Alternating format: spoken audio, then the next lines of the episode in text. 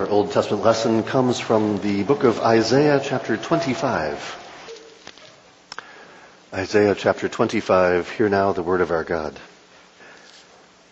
O Lord, you are my God. I will exalt you. I will praise your name, for you have done wonderful things, plans formed of old, faithful and sure. For you have made the city a heap, the fortified city a ruin. The foreigner's palace is a city no more. It will never be rebuilt. Therefore strong peoples will glorify you. Cities of ruthless nations will fear you. For you have been a stronghold to the poor, a stronghold to the needy in his distress, a shelter from the storm and a shade from the heat. For the breath of the ruthless is like a storm against a wall, like heat in a dry place. You subdue the noise of the foreigners as heat by the shade of a cloud. So the song of the ruthless is put down. On this mountain, the Lord of hosts will make for all peoples a feast of rich food, a feast of well-aged wine, of rich food full of marrow, of aged wine well refined. And he will swallow up on this mountain the covering that is cast over all peoples, the veil that is spread over all nations. He will swallow up death forever and the Lord God will wipe away tears from all faces, and the reproach of his people he will take away from all the earth, for the Lord has spoken. It will be said on that day, Behold, this is our God. We have waited for him that he might save us. This is the Lord. We have waited for him. Let us be glad and rejoice in his salvation. For the hand of the Lord will rest on this mountain, and Moab shall be trampled down in his place, as straw is trampled down in a dunghill and he will spread out his hands in the midst of it, as a swimmer spreads out his hands to swim. But the Lord will lay low his pompous pride, together with the skill of his hands, and the high fortifications of his walls he will bring down, lay low, and cast to the ground to the dust. This is the word of the Lord. In Isaiah 25, the, Isaiah promises that one day God will swallow up death forever. The Lord God will wipe away tears from all faces and remove the reproach, remove the shame from all the earth. Well, this is also what Paul will speak of in 1 Corinthians 15 because the good news, the gospel, is that this is what Jesus has done. Jesus has done what Isaiah had promised. Christ died for our sins according to the scriptures. He was buried. He was raised from the dead according to the scriptures and appeared to Cephas and the twelve. Children, did you know that you're going to die someday? I know you don't think about it very often right now, and eh, you don't need to think about it very often. But even at your age, it's important to remember that we all die. That's why, it's why we sing songs like Psalm 49 recognizing that there will come a day when we will die, and so what is it that we live for? Uh, Psalm 49 reminds us that, you know, the one who lives for wealth, the one who lives for stuff, I mean, because right now you, uh, you may not think be, think, be thinking much about money, but you probably do think about stuff. You think about toys, you think about games, you think about the things you like to do, and when you focus on stuff, earthly wealth, possessions, Psalm 49 reminds us all that goes away. All that has no lastingness because we don't last. It goes to somebody else. What is it that lasts? What is it that matters? What is it that endures? And for that we turn to 1 Corinthians chapter 15.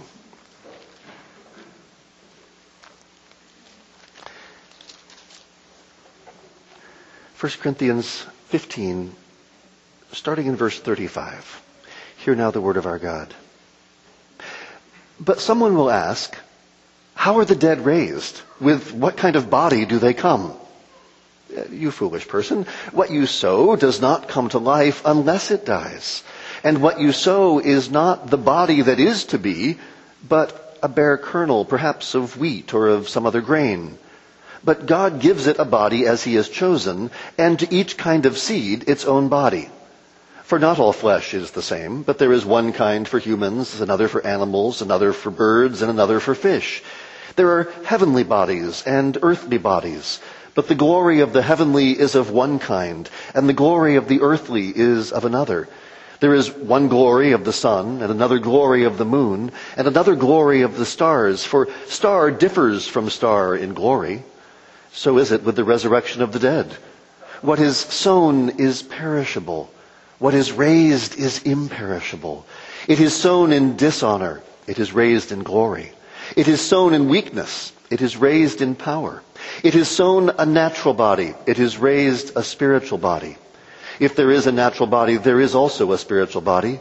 Thus it is written, the first man, Adam, became a living being. The last Adam became a life-giving spirit.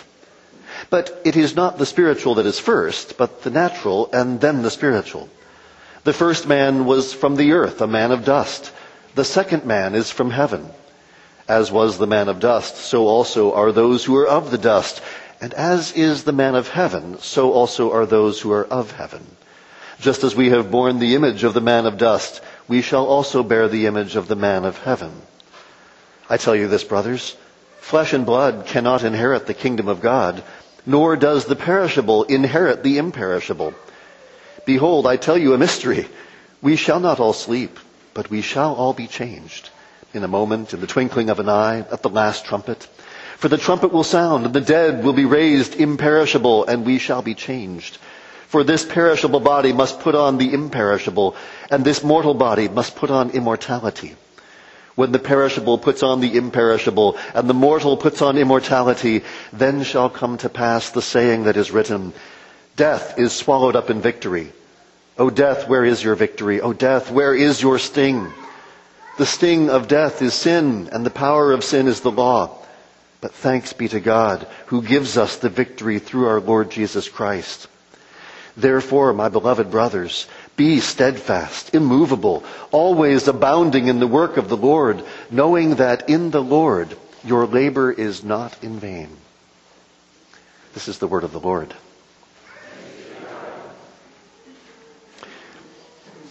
Where is your hope? Where is your future heading? Where is your story going? I, I, I fear that for many who claim to be Christians, if they were to write their practical creed, the conclusion of the creed would be, I look out for my bodily happiness and the life of the present age. Practically, that's often how we live. Do we really believe what we say in the creed each week? In the Apostles' Creed, we confess the resurrection of the body and the life everlasting. I like how the Nicene Creed put a little spin on that. I look. I look for the resurrection of the dead and the life of the world to come. It's not just an article of faith that we believe. It's what I'm looking forward to.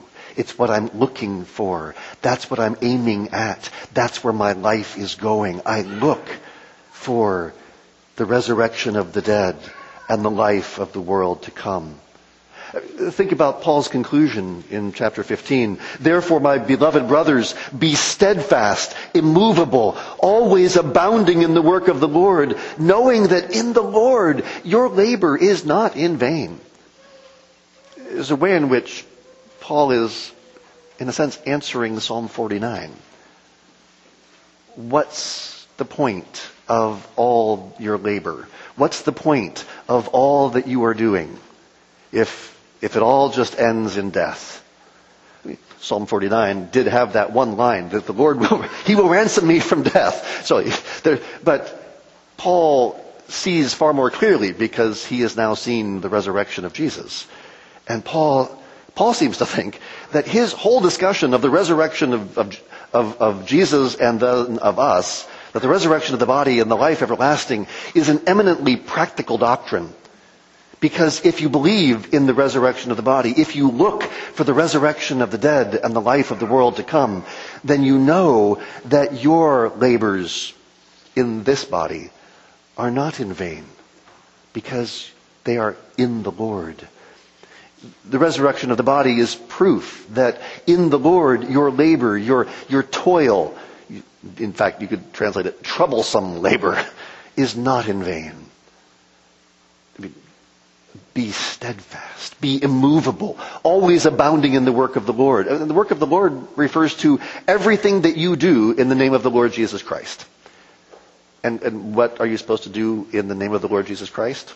Well, whether you eat or drink or whatever you do, do it all in the name of the Lord Jesus Christ. So it sort of, this kind of covers everything.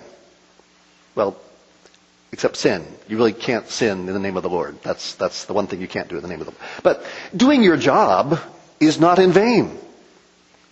Cleaning the bathroom is not in vain. I know. So it's like it gets dirty every time. Right, but all that you do in the Lord is not in vain. The resurrection guarantees that your bodily labor has a purpose.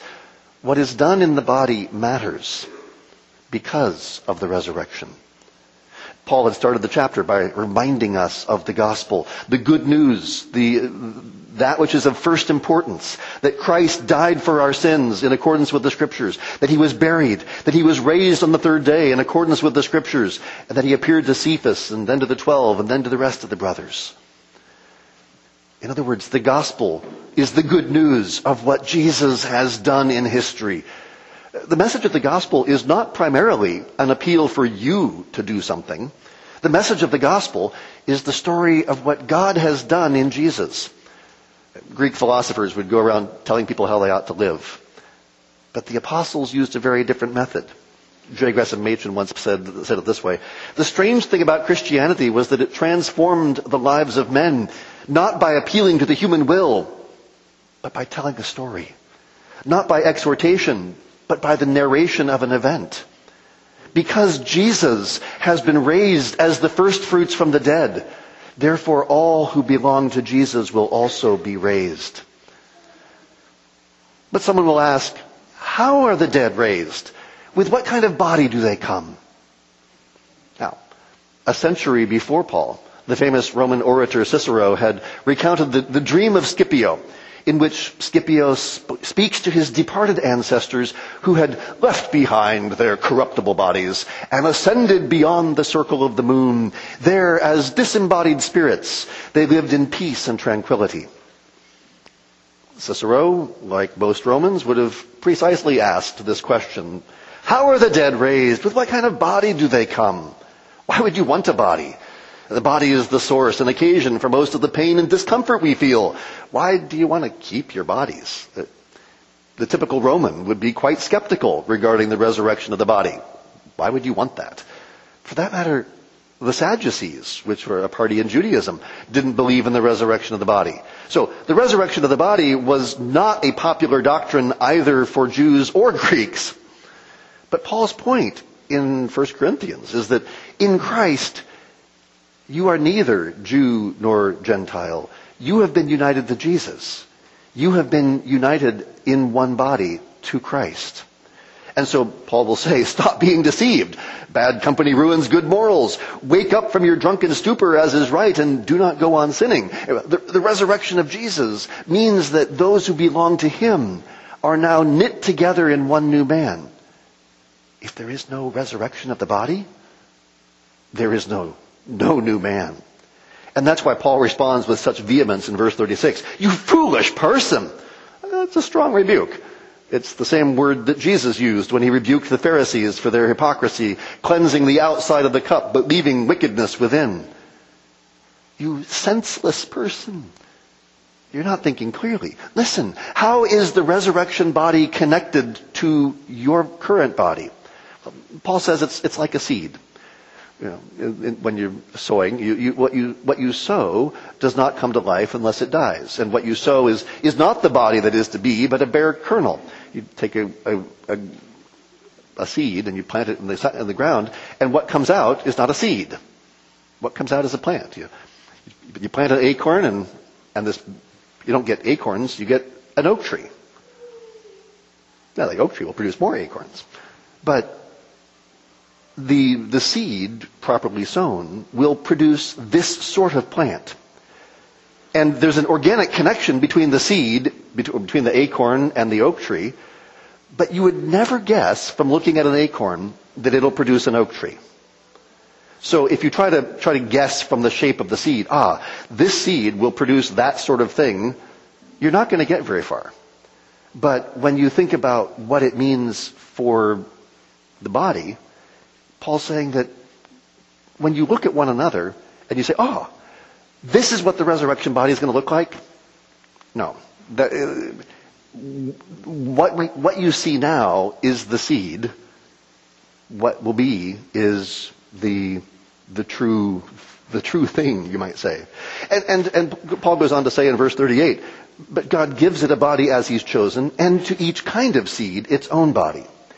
And even among the animal kingdom, there are a variety of bodies. Not all flesh is the same. There's one kind for humans, another for animals, another for birds, another for fish. Uh, flesh, you know, meat, varies between humans, animals, birds, and fish. I mean, all flesh is muscle, but there are differences between different kinds of creatures. I mean, when you eat salmon, it doesn't taste the same as when you eat chicken. Paul applies the same principle to bodies more generally. And he says there's, there's heavenly bodies and earthly bodies. And the difference between heavenly bodies and earthly bodies is not that one is a body and the other is not, but that they have different kinds of glory. The glory of the heavenly is of one kind, the glory of the earthly is of another. And when he's speaking of heavenly bodies here, he's referring to the sun, the moon, the stars. The sun has a body. It's not a flesh and blood sort of body, it's a fiery body. Likewise, the moon has a body, but the moon's body is not a fiery body. The moon's body is a rocky body, which reflects the light of the sun. The, the glory of the moon is different from the glory of the sun, and the and star differs from star in glory. I mean, as you know, modern modern astronomers would say, "Oh yeah." And, but even in the ancient world, they could see, yes, some of them look more red, some of them look more yellow. They sort of, you can see stars different. And then there's, there's those wandering stars, we call them planets. Uh, but they each have their own glory. Star differs from star. And if you recognize there are different kinds of flesh, different kinds of bodies, different kinds of glories, then you'll be prepared to understand something about the resurrection body. So it is, verse 42, with the resurrection of the dead. And Paul uses these four pairs of opposites to describe the difference. What's, what is sown is perishable. What is raised is imperishable. You know, perishable refers to that which is corruptible. Uh, the, we still use the, this language this way when we talk about food being perishable, and it, it decays. And when, when, when, the, when the food in your refrigerator has reached a certain point of decay, you throw it away because it's not good to eat anymore. But what is raised is imperishable. Now, if this was all we had, it might sound like Paul's talking about some sort of static existence of incorruptibility, sort of imperishable, like you know, canned fruit or a, a Big Mac. You know, you know, there are there are like 40, 50 year old Big Macs that are still well, they look there's no mold growing on them after. Uh, That's not Paul's idea of imperishable. Um, after all, look at the next line. It is sown in dishonor. It is raised in glory. Now, notice he doesn't say just dishonor and honor. The resurrection is not just a matter of making the dishonorable honorable. No, it's, it's sown in dishonor. It's raised in glory. The body that was humiliated and covered in shame is now raised up in splendor, beauty, radiance, glory. Our, our problem isn't just sin and guilt. Our problem includes humiliation and shame. Paul reminds us that our shame, our failures, our humiliation is not permanent. What is sown in dishonor is raised in glory and splendor. Now, why does Paul say this? Remember who Jesus is. The eternal Son of God joined himself to our humanity in order that he might join us to himself. When he's talking about the life everlasting, this is none other than the life of God himself. The glory that we are raised in is, is not just sort of a fading glory. It is the glory of the only begotten Son of God who joined himself to us. And, and even more, it is sown in weakness. It is raised in power. My father spent his last decade with dementia. The man who played football on the beach with his teenagers at the age of 60 became in, incapable of even taking care of himself. We are, we are weak.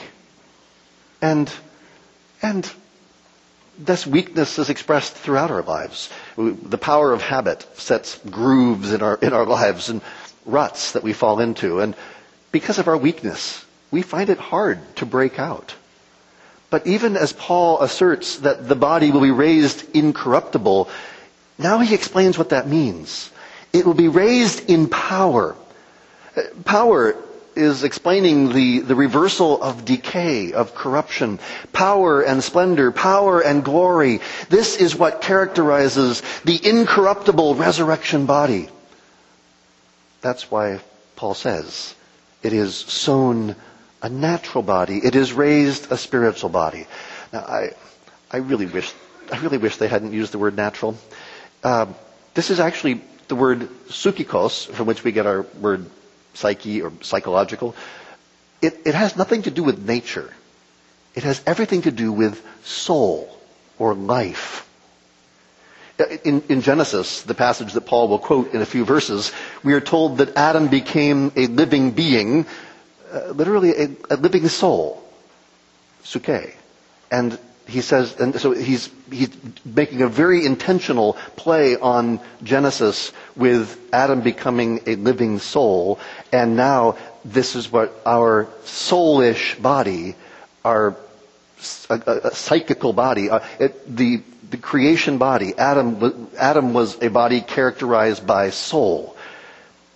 And now I, I realize that that is a strange phrase, so I understand, I understand why the translators were like, okay, soulish body seems like a strange thing to say. Sure, granted. But these ideas weren't all that familiar to the Corinthians either. So it's not like, it's not like all this made perfect sense to them. No, they had, Paul is, has to work hard to explain this to them. So he says, in verses 44 to 49, that's what he does. If there is a psychical body, if there is a soulish body, there is also a spiritual body. Thus it is written, the first man, Adam, became a living being, a living soul. The last Adam became a life-giving spirit. The first creation is, we, we receive a soulish body. In the new creation, we receive a spiritual body. Now, normally in Greek thought, as they say, soul is opposed to body. Suke versus soma. But Paul says, no, no, no. Soul is not opposed to body. Soul is opposed to spirit. In the beginning, God made a soulish body, a body animated by soul. And now in Christ, God has made a spiritual body. In His resurrection, there is a body animated by the Holy Spirit. So if you want to understand what Paul means by a soulish body, look back at Adam. When God breathed the breath of life into him and the first man, Adam, became a living soul, a living suke. Adam's body was animated by soul, by breath. And I should point out the same phrase, living soul, is used in Genesis to refer to all the animals. Everything that has breath can be called a living soul. In Genesis 1:24 it says, "Let the earth bring forth living creatures, living souls." The same phrase used of Adam in Genesis 2:7, when God breathed the breath of life into him and he became a living soul. When God gave all the plants of the field as food to the animals, he said that he gave every green plant to everything that has the breath of life. That's the same phrase. To be a living creature, to be a living soul, means to have breath in the first creation, God animated our bodies with breath, with soul. But in the new creation, Paul says, God will animate our bodies with his own spirit. I've been pointing out throughout this series the importance of uncreated grace. In the first creation, the grace was created grace. Namely, God gave us good gifts. And one of the good gifts he gave us was breath. I think we'd all agree. Breath is a good gift. Without it, you're dead. But in the new creation, he doesn't just give us good gifts. He gives us himself. And that's where the, the what the, the, the spiritual body that Paul is talking about is a body animated by the Spirit of God Himself.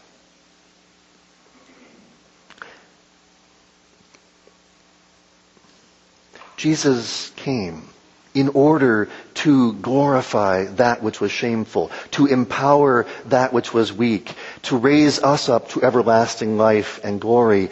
And this is where Paul speaks in verses 46 to 49, because he says it's, it's not the spiritual that was first, but the, the natural, the, the psychical, the soulish, and then the spiritual. The first man was from the earth, a man of dust. The second man is from heaven. As was the man of dust, so also are those who are of the dust. And as is the man of heaven, so also are those who are, who are of heaven. Just as we have borne the image of the man of dust, we shall also bear the image of the man of heaven. Paul returns to a theme he had introduced earlier in the chapter between the first Adam and the last Adam, between Adam and Christ. Uh, and that's where some people in Paul's day believed that, that our our, our purpose was to return to the, the uh, sort of the original, the original state. Go back to the garden. People sometimes talk that way today, as though sort of going back to the garden is the way that, the way that we're supposed to go. After all, Adam in the, in the fall now stands for all that is corruptible, dishonorable, and weak. But in Paul's thought, we're not trying to return to the past. Rather, the cross brings a reversal of corruption, shame, and weakness, and the resurrection establishes a glorious new creation. Adam was the man of dust. Even at his creation, he came from dust, and because of sin, he returned to dust. But Jesus is the man of heaven, or the man from heaven, because Paul intends us to see the parallel. He came from heaven. And because of his righteous obedience and his faithfulness, he returned to heaven and will come from heaven again. But the central point of the contrast is, how did Adam become a man of dust? Well, God made him that way. How did Jesus become the man of, of heaven? That's because God raised him from the dead. And Paul says that as we have borne the image of the man of dust, so also shall we bear the image of the man of heaven. Because in all of history, there are ultimately two men, Adam and Christ. And you're either in Adam, and you're of the dust, or you are in Christ, and you are of heaven. Now there's a clear disjunction between them because the first Adam became a, a living soul, but the last Adam became a life-giving spirit. And that, that word life-giving in verse 45 is the same word that he had used in verse 36 when it says, what you sow does not come to life unless it dies. Jesus becomes the life-giving spirit through his death and resurrection. Because what does Jesus do when he, when he, when he sends his spirit? He unites us to himself. Paul will say in Galatians that I am crucified with Christ. It is no longer I who live, but Christ who lives in me. Christ gives life to the dead through his own sacrifice, through his own giving of the Spirit, that we become united to him. Jesus becomes the life-giving Spirit by his death and by his burial so that he might be raised as the firstfruits of those who have fallen asleep. So Christ becomes the life-giving Spirit as, because Paul sees the, the, work of Christ and the work of the Holy Spirit so closely bound together that he will speak of Christ himself as the life-giving Spirit. Because the Holy Spirit is the presence of the resurrected Christ with his people. But for now, we still bear the image of the man of dust. We live in a world of decay, shame, weakness, we, we live in, in bodies of decay, shame, and weakness. The resurrection body, the incorruptible, glorious, and powerful body, is something that is not yet present for us. But it is now present for Jesus. He has been raised. He has been glorified. He has been seated at the right hand of the Father. And therefore, we have confidence that this is where our story is going to. Watch where Paul goes with this. He says, I tell you, brothers, verse 50, flesh and blood cannot inherit the kingdom of God. These mortal bodies cannot live forever. I mean, and in a very real way. Thanks be to God. Can, can you imagine putting up with this forever? No. Our bodies decay. This is, this is not where we want to be. We must be changed. The perishable body must put on the imperishable. This mortal body must put on immortality. Now, what does an, an imperishable, immortal body look like? It looks like Jesus. We shall also bear the image of the man of heaven. Now, beyond that, uh, all I can say is it's, it's truly a human body, but it's, it's what a human body becomes when a human person is, is resurrected and glorified. Paul does not say that we will exchange our mortal bodies for immortal bodies. This is not a, let's just throw that out and, bec- I mean, you think about what happens to the seed. The seed doesn't sort of, it doesn't go away. It's, I mean, everything, everything that is in that oak tree is in the acorn. It's all right there. But then it grows and becomes what it was meant to be. And that's what the glorified body is. It's not that we exchange, we throw away the old. Just think, if, if you think about the image he's using, if you throw away the kernel, there will be no plant. The only way you get the plant, the only way you get the oak tree is if the acorn does its job properly. And in the same way, you, your body will be transformed. It will be made new. It will be, because Jesus has been raised to the heavenlies and sits at the right hand of the Father. Therefore, all who are in him will bear his image. And if he has a body animated by the Spirit, then so also will we. And Paul says this will happen in a moment, in the twinkling of an eye, at the last trumpet. For the trumpet will sound, and the dead will be raised imperishable, and we shall be changed. For this perishable body must put on the imperishable, and this mortal body must put on immortality. The mortal must, it's this language of putting on, it's the mortal puts on, clothes itself with immortality. Paul is emphasizing both the identity of your current body with your resurrection body, but also the dramatic difference between the what I have now and what I will have. I mean, again, the acorn and the oak tree. It's identity is it's the same acorn produces that oak tree, but the the immortality will be what I grow into. When Christ returns, we shall be changed. So, uh, okay, so what does that mean? Okay, my, my body, this flesh and blood thing will be transformed. Okay. Uh, what about, what about that guy that was eaten by a shark?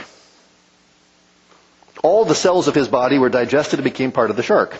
How does his body get raised imperishable? I know somebody somebody was thinking that. Like, what, if, what happens if the body gets totally destroyed? Well, Probably the easiest way to describe this is in terms of DNA and memory. Your DNA is the, the biological program that goes into who you are. Your, your, your memories are the sort of the soulish part of who you are. Now, it's true that the, uh, the guy eaten by the shark has no biological matter left to him, but that doesn't interfere with the resurrection. I mean, This is a, this is, this is a slightly improper way of saying it. If you, if you say that God knows his DNA, I mean, it's like, of course, but you know, sort of that's that's that would be that's just sort of our earthly scientific way of putting it. God's knowledge being originating, not derivative. But so to say that God knows it is like, well, yeah, He does. He was the one who made it. God has no problem finding people's DNAs and their memories. I mean, you know, I mean, if, if you've ever thought, studied memory at all, or if you've just experienced memory for a while, uh, or lack thereof, um, then memory is a weird thing. So we can have great confidence that God knows all these things even better than we do. And so God is fully capable of raising everyone from the dead. Well, uh, by this point, as Paul's reflecting on the resurrection of the body and the life everlasting, he's, he's just getting excited. And so in, in, in, verse, in verse 54 he says, when the perishable puts on the imperishable, when the mortal puts on immortality, then shall come to pass the saying that is written, death is swallowed up in victory. Isaiah 25. Oh death, where is your victory? Oh death, where is your sting? That's from Hosea 13. Isaiah had, had, had said that death would be swallowed up forever when God vindicated his people. The Hosea 13 passage is, is a little odd, actually, because Hosea 13 is, is bringing judgment, condemning Samaria, the northern kingdom of Israel. He's calling for death to come against God's people. But, and uh, Hosea is speaking almost as though death is winning. But, and that's why Paul seems to think that he needs to explain why he's chosen this. And he, and he says in verse 56, but the sting of death is sin, and the power of sin is the law. Oh, death, where is your sting? Well, your sting is sin. Sin, after all, is what makes death so frightening. Death is the wages of sin. And because I've sinned, I fear death because I, I know what I deserve. But thanks be to God who gives us the victory through our Lord Jesus Christ. Jesus has done what Isaiah promised. Jesus has swallowed up death in victory because he has been seated at the right hand of the Father. Okay, so if you're going to have a glorified body one day, if you're, if you're looking for the, the, the resurrection of the body and, and the life of the world to come, what does that mean today? Well, it, it means that what you do in the body now is not in vain. Because this body that you are now is the same body that will be transformed. That who you are and what you do in this age matters. Because that's who you are, you are, you are partly at work in becoming what you will be. It's why Paul says, therefore, my beloved brothers, be steadfast, immovable. Immovable? I mean, this immovable is almost a characteristic of the glorified body. And Paul's saying, yeah, right. Begin to be that now. Be steadfast, immovable, always abounding in the work of the Lord, knowing that in the Lord your labor is not in vain. Notice how central Jesus is here. The work of the Lord Jesus, knowing that in the Lord Jesus your labor is not in vain. The one who believes in the resurrection of the body already by faith begins to partake of its power and glory. Because the power and glory of the resurrection body is what? What is it that animates the resurrection body? The Spirit. And what do you have right now? The Spirit. Already that power that animates Jesus has already begun to animate you. And that was true this is now ours by faith, not yet by sight. But by faith, it is already beginning. So don't be shaken. But be, but stand firm, hold fast, always abounding in the work of the Lord. And as we saw, what is the work of the Lord? It's whatever you do in the name of the Lord Jesus Christ. As you engage in the work of the Lord while you still live in this soulish body, a body characterized by Adam's corruption, shame, and weakness. You have been united to Christ, the one who has a body that is characterized by immortality, glory, and power. And his immortality, glory, and power will be sufficient to sustain you in your toil, in your troublesome labor, until that last trumpet sounds. So keep your eyes fixed. Keep looking for the resurrection of the dead and the life of the world to come. Let's pray. Lord, help us because we take our eyes off of you so easily. So help us to keep our eyes fixed upon Jesus, the author and finisher of our faith, that we might hold fast to him, being steadfast, immovable, always abounding in your work, knowing that in you, O Lord, our labor is not in vain. Thank you. In Jesus' name. Amen.